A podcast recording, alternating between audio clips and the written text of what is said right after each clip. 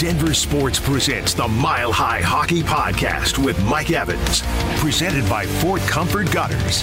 Now here's your host with the latest on the Burgundy and Blue, Mike Evans.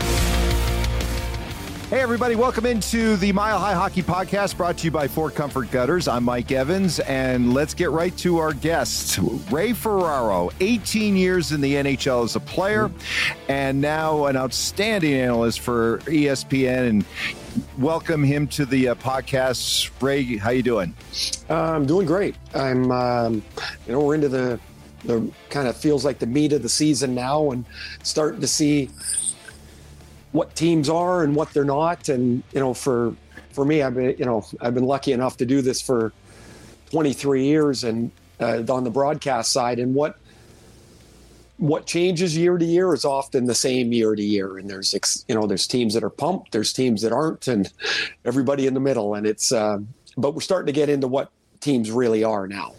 Well, I do want to get a more global view of the NHL as we move along, but I'm fascinated to get your thoughts on the Avalanche, because you saw them first game of the season against Chicago, and right now they're in a span of hockey where they're 2-4 in their last 6 games, and we're speaking right after they lost to Seattle, and they're 4-5 in their last 9 games against Seattle, and the Kraken have scored the first goal in all 9 of those games. What is it about that about Seattle that makes this such a tough matchup for the Avs? Well, I don't really know, because the thing that Seattle causes problems for teams is that they're very fast, and they're fast really up and down their lineup. When Colorado plays at their best, they're a very quick team. It's not just that McKinnon can skate really fast and Makar can skate like he does. It's that they play the game quickly, but they seem to have trouble squaring up against Seattle's speed. And that's how Seattle got to the playoffs last year. That's how Seattle knocked Colorado out, and then almost got through the second round too. And I think Colorado's in my mind, they're an interesting team because the top end of their roster is so exceptional. I think people expect that to be exceptional every night, which it can't be, right? There's just too many games. And where they might run into trouble is past those top guys.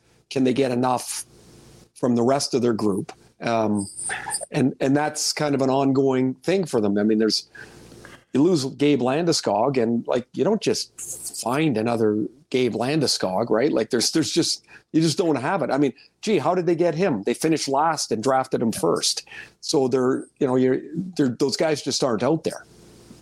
The Avs are 2-4 in their last 6, and this is after the 6-0 start. And earlier this week, Jared Bednar talked about needing more commitment. What does that mean to you when you hear that word? Well, it means on the nights you don't have your best game, you don't have your A game, your legs, there's some nights you just feel it, right? Everything, puck comes to you, you know where it goes, you get it to the right person at the right time, and other nights it isn't there. So to me, the commitment is to have the work there, have the work available all the time, or as much as you can. So on the nights you don't have it, the edges of your game don't get soft, because I said this a little earlier, about the top end of their roster and how incredibly gifted they are. But if everybody loses 5 or 7% of their game, not much, right? Just a little bit. And that goes through your roster, then you're not committed into the way that you have to play. And not everybody can do it. I mean, I would say I was an average detail guy. When I felt it, I was really sharp. When I didn't, I'd get frustrated, and the more frustrated you get, the harder you try, the worse it gets. And you have to, as I've learned, you have to be able to settle back on something that is consistent. And I think you would. Avs fans would agree, when you watch their team, the most frustrating part is sometimes they're all over the map. They're they're great, and then they're no good, and then they're great. And that might even be in the same period. And you're like, how does that happen? And so I think that's what Jared is talking about commitment into the hard, detail, boring part of the game. Busy with ESPN analyst Ray Ferraro, and you mentioned that the supporting cast, there's no doubt the Avalanche core is outstanding, one of the best, if not the best in the NHL, but that supporting cast, Joe Sakic, Chris McFarland, they kind of retooled it this year. New faces, Miles Wood, Ryan Johansen, Ross Colton, Jonathan Drouin, Tomas Tatar. Do you like these pieces around the core, potentially? I think I like some of it. Look, Jonathan Drouin, till the day he leaves this game, will have beside his name third overall pick in the draft. He's not that anymore. Like his career is gone, the way it's gone, and there's a reason you're able to sign him for $850,000. So you can't expect $3 million of production out of a player that is really kind of, he might be on his last swing here. And the reason they took the swing is because of the familiarity with Nate McKinnon. And maybe you can capture a little bit of that. But if you go back, I had the number when I was, when I did the Avs games, and I want to say he has like 8 goals in his last 170 games. It's just, so they're hoping maybe lightning will strike there a little bit. And if it does, then that's a spot that maybe they get a production that exceeds what they really think is possible. Tomas Tatar has got, he scores 20 goals all the time. Pace is always a problem with Tomas.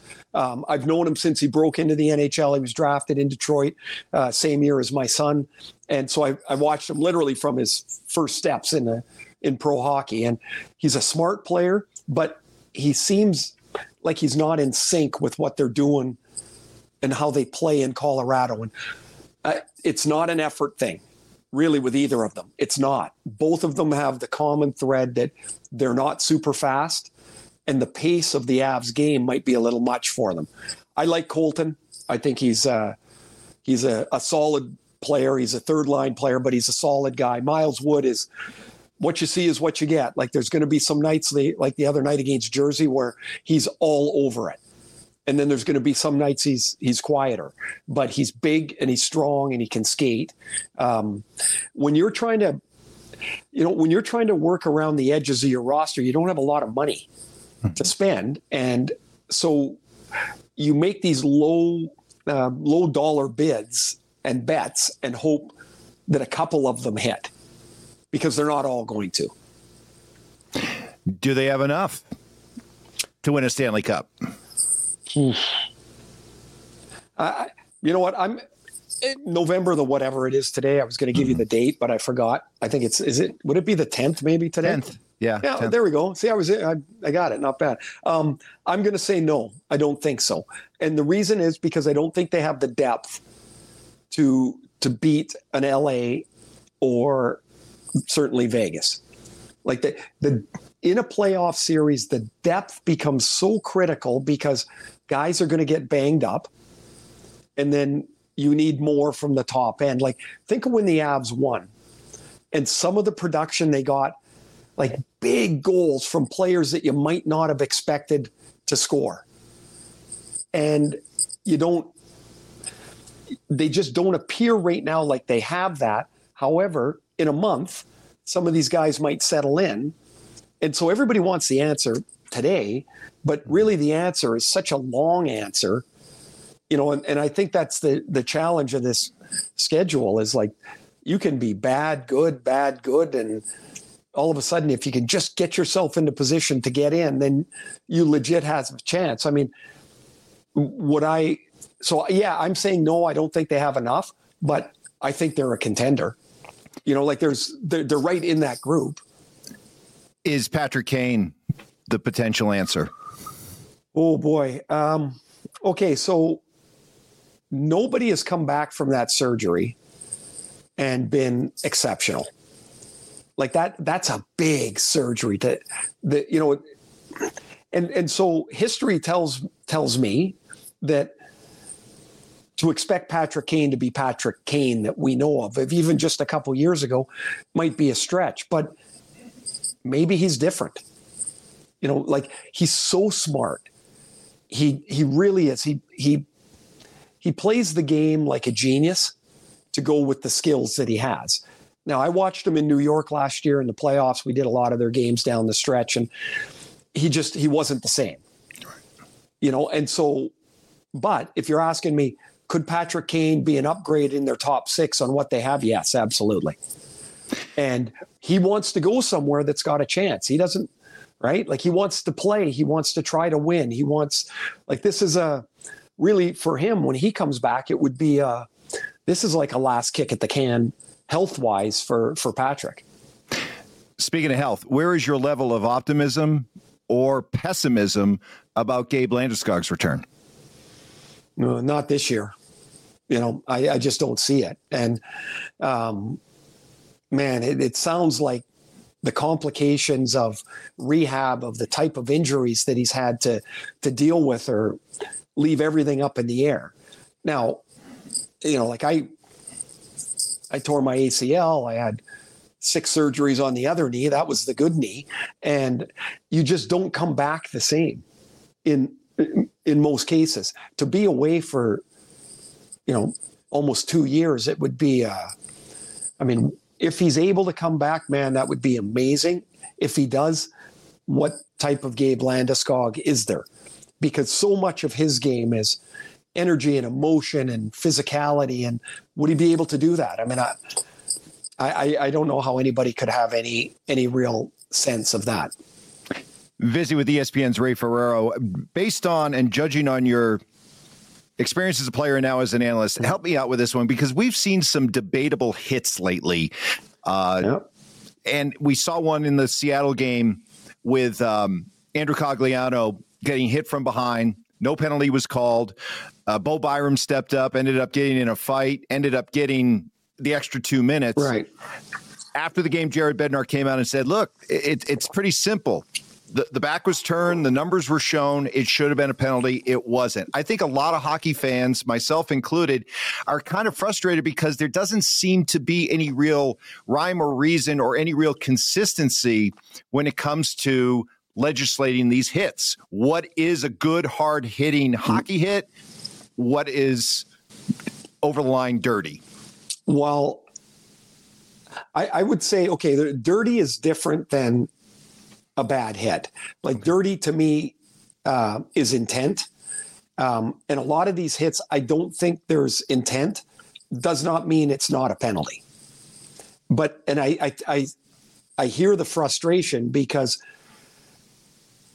to me, any hit from square up behind the guy should be penalized. The 3 feet around the boards, all the way around the rink, 3 most dangerous feet in the sport.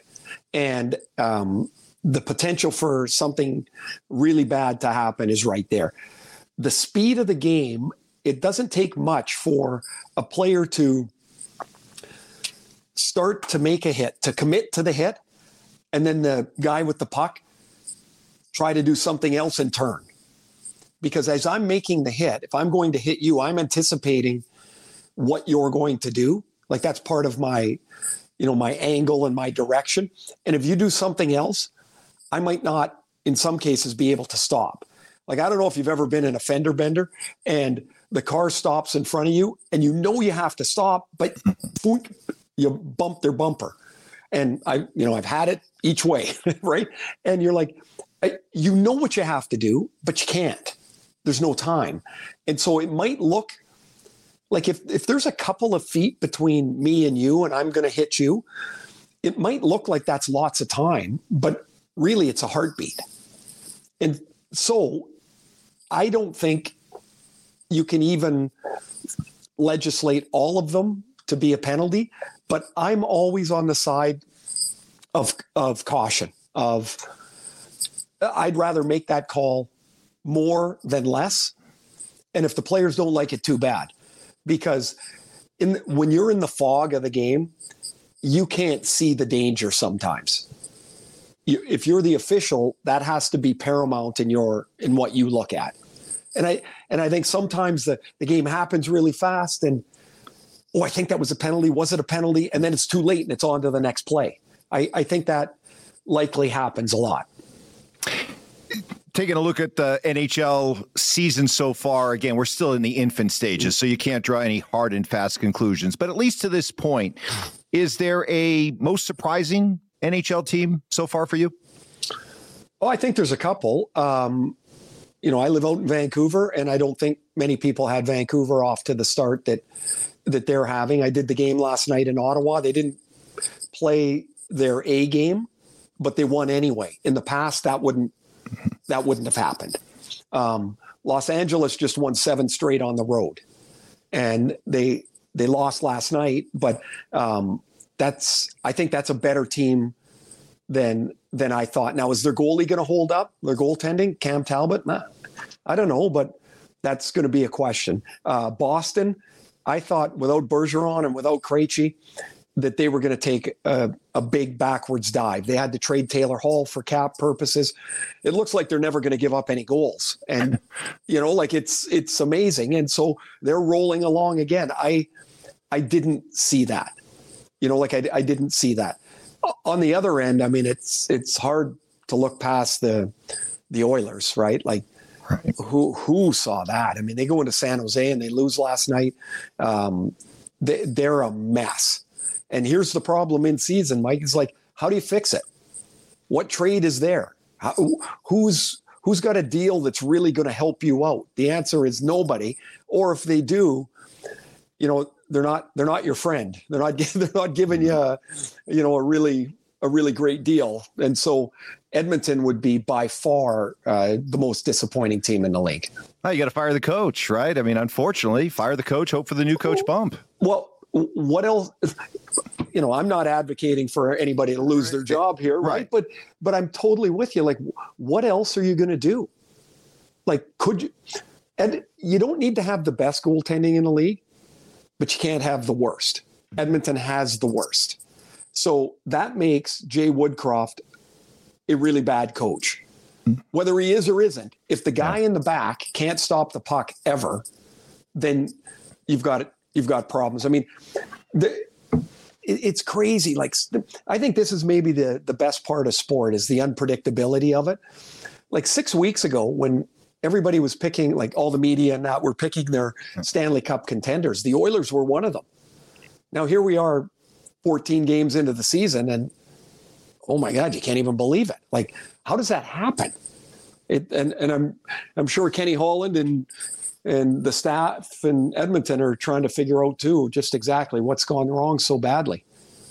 Well, this has been great. I got to tell you, we talked a little bit before we started. Mark Schlereth, my radio partner, I told him that we were going to be visiting. I said, did you cross paths with Ray at ESPN? He goes, oh, yeah, I loved Ray. Chicken parm. Yeah, well, yeah. I assume you really love chicken parm. Okay, so I think it's the best meal on the planet. There is no end to the amount that I can eat it. But here's how this started was back in the day, ESPN was like one building, right? Like, and they were just building this new digital center that was going to change everything, right? Of course, they got 6 buildings past it now, but there was no cafeteria.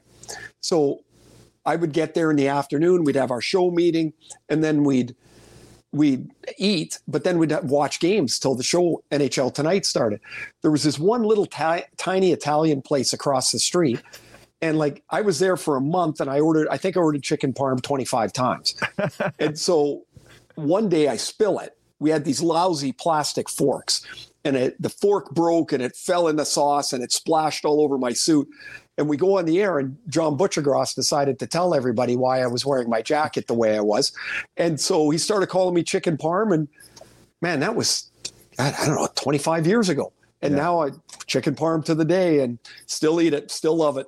That is great. What a great story. Well, Stink likes to brag that he's a hockey guy. So should we give you all the credit or all the blame for whatever he knows about hockey? All of it. I will say, if we could have taught that fella how to skate, then you would have had a defenseman. Yeah, he's an eclipse. So when he would, I'd walk into the, like, we'd do a hit on the news or on Sports Center, and you know, sometimes I'd have to get in the, you know, the chair after an NFL guy would leave. And you know, on a good day, I'm 5'9". Like, that's when everything's going the right way. And so that chair, they'd have it like basically on the floor, and my chin would be right on the desk. And they'd be like, you got to raise the chair. I'm like, yeah, I got it. The guy that got out of the chair is 6'8". So I got it, right? So think more of a defenseman, or maybe that just right winger that just skates his lane, beating people up. I don't know. I'd like him on the blue line. I would. Yeah. He covered a lot of space back there. That would that would be my spot for him. Ray, this has been a lot of fun. I know you're going to be coming through town many more times this season with ESPN. We look forward to it, and I would love to be able to do this again throughout the season. You betcha. Reach out, and love to do it, and love coming to Denver. I'm going to be there pretty quickly with the Canucks when they're there. I think it's like the 22nd. Okay. So I'll be in town for that, and love coming to Denver. One of the great spots. Look forward to it. Ray Ferraro, everybody. Then. That'll be something to look forward to. We thank you for coming on with us. The Mile High Hockey Podcast, presented by Fort Comfort Gutters.